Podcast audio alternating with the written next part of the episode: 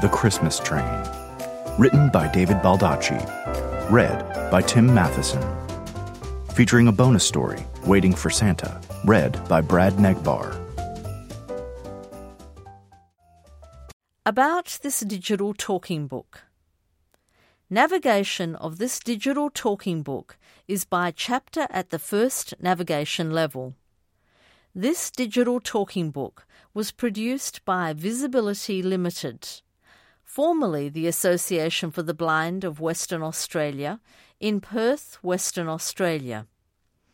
To support the production of this and other digital talking books, please contact VisAbility on country code plus 61, area code 08 9311 8202 or by email library at visability.com.au. Tom Langdon was a journalist, a globe-trotting one, because it was in his blood to roam widely. Where others saw only instability and fear in life, Tom felt graced by an embracing independence. He'd spent the bulk of his career in foreign lands, covering wars, insurrections, famines, pestilence, virtually every earthly despair. His goal had been relatively simple.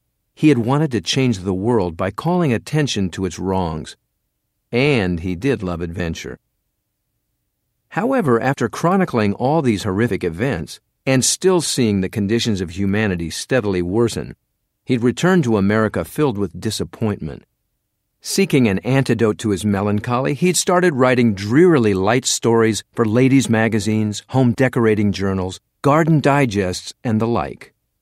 However, after memorializing the wonders of compost and the miracle that was do it yourself wood flooring, he wasn't exactly fulfilled. It was nearing Christmas, and Tom's most pressing dilemma was getting from the East Coast to Los Angeles for the holidays. He had an age old motivation for the journey. In LA was his girlfriend, Lelia Gibson. She'd started out as a movie actress, but after years of appearing in third rate horror films, she'd begun doing voiceover work. Now, instead of being cinematically butchered for her daily bread, she supplied the character voices for a variety of enormously popular Saturday morning cartoons. In the children's television industry, it was accepted that no one belted out the voices of goofy woodland creatures with greater flair and versatility than golden piped Lelia Gibson. As proof, she had a shelf full of awards, an outrageously large income, and a healthy share of syndication rights. Tom and Lelia had hit it off on an overnight flight from Southeast Asia to the States. At first, he thought it might have been all the liquor they drank, but when that buzz burned off a couple hours out of L.A., she was still beautiful and interesting, if a little ditzy and eccentric, and she still seemed attracted to him. He stayed over in California and they got to know each other even better. She visited him on the East Coast, and they'd been a comfortable, if informal, bicoastal item ever since.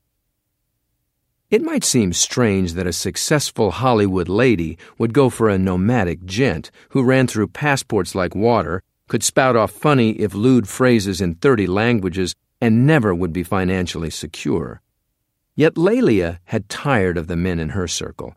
As she diplomatically explained it once, they were complete and total lying scum, and unreliable to boot. Tom was a newsman, she said, so at least he occasionally dealt with the truth. She also loved his rugged good looks. He took that to mean the deep lines etched on his face from reporting in windswept desert climates with bullets flying. In fact, his face was more often than not down in the sand in observance of local safety regulations. She listened with rapt attention to Tom's tales of covering major stories around the globe. For his part, he observed with admiration the professional way Lelia went about her loony voice career.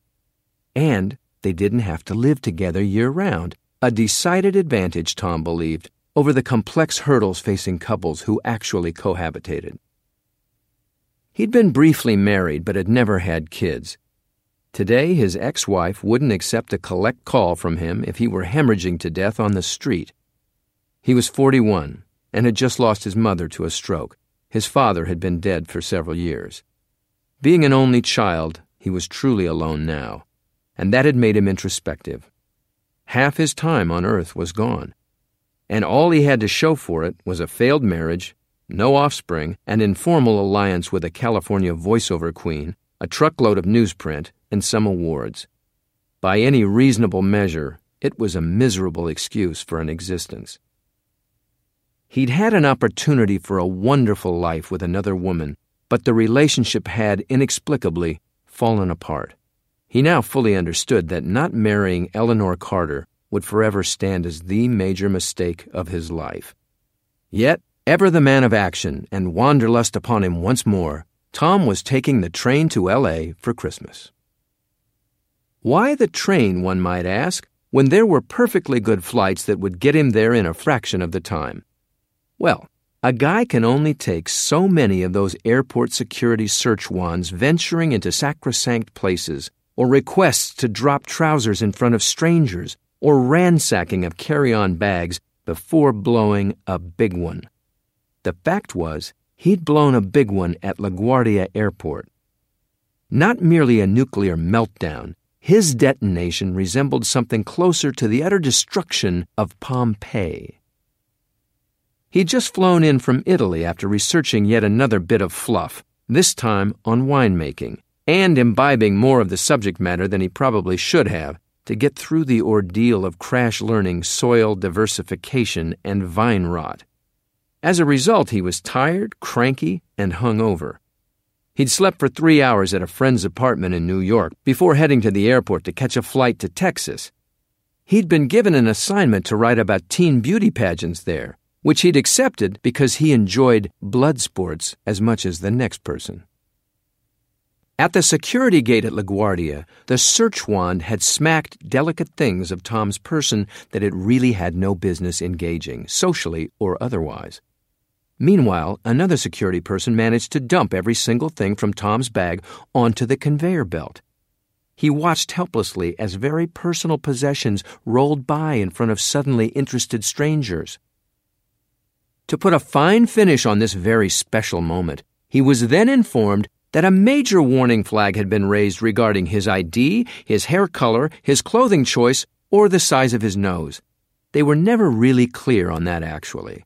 Thus, instead of flying to Dallas, he'd be enjoying the company of a host of FBI, DEA, CIA, and NYPD personnel for an unspecified period of time.